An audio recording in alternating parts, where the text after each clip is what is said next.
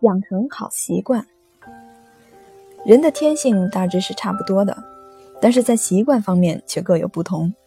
习惯是慢慢养成的，在幼小的时候最容易养成，一旦养成之后，要想改变过来，却还不很容易。例如说，清晨早起是一个好习惯，这也要从小时候养起。很多人从小就贪睡懒觉，一遇假日便要睡到日上三竿，还高卧不起。平时也是不肯早起，往往蓬首垢面的就往学校跑，结果还是迟到。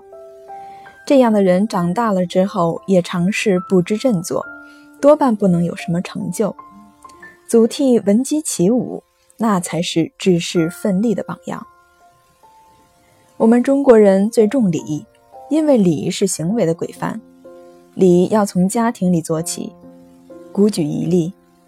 为子弟者，出必告，反必面。这一点点对长辈的起码的礼，我们是否已经每日做到了呢？我看见有些个孩子们早晨起来对父母视若无睹，晚上回到家来如入无人之境，遇到长辈常常横眉冷目，不屑搭讪。这样的跋扈乖戾之气，如果不早早的纠正过来，将来长大到社会服务。必将处处引起摩擦，不受欢迎。我们不仅对长辈要恭敬有礼，对任何人都应维持相当的礼貌。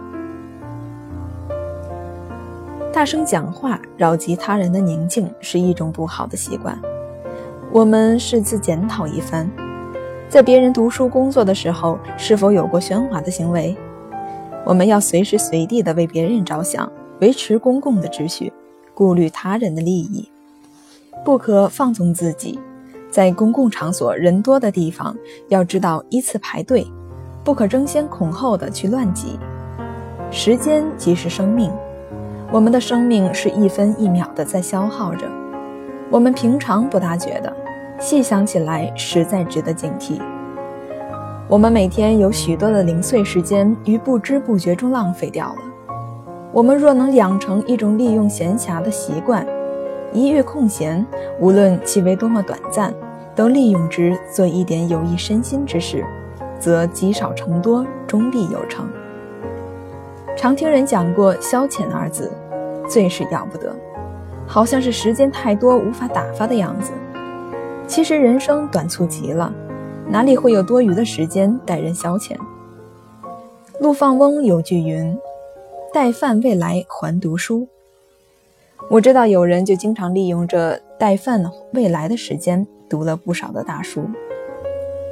古人所谓三上之功，枕上、马上、册上，虽不足为训，其用意是在劝人不要浪费光阴。吃苦耐劳是我们这个民族的标志。古圣先贤总是教训我们要能过得简朴的生活。所谓一箪食，一瓢饮。就是形容生活状态之极端的刻苦。所谓嚼得菜根，就是表示一个有志的人只能耐得清寒。饿衣饿食不足为耻，丰衣足食不足为荣。这在个人之修养上是应有的认识。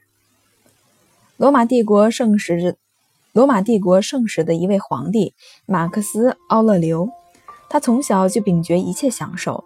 从来不参观那当时风靡全国的赛车比武之类的娱乐，终其身成为一位严肃的苦修派的哲学家，而且也建立了不朽的诗功，这是很值得钦佩的。我们中国是一个穷的国家，所以我们更应该体念艰难，弃绝一切奢侈，尤其是从外国来的奢侈。宜从小就养成简朴的习惯，更要知道物力维艰，竹头木屑皆宜爱惜。以上数端不过是偶然拈来，好的习惯千头万绪，勿以善小而不为。习惯养成之后，便毫无勉强，林氏心平气和，顺理成章。充满良好习惯的生活，才是和于自然的生活。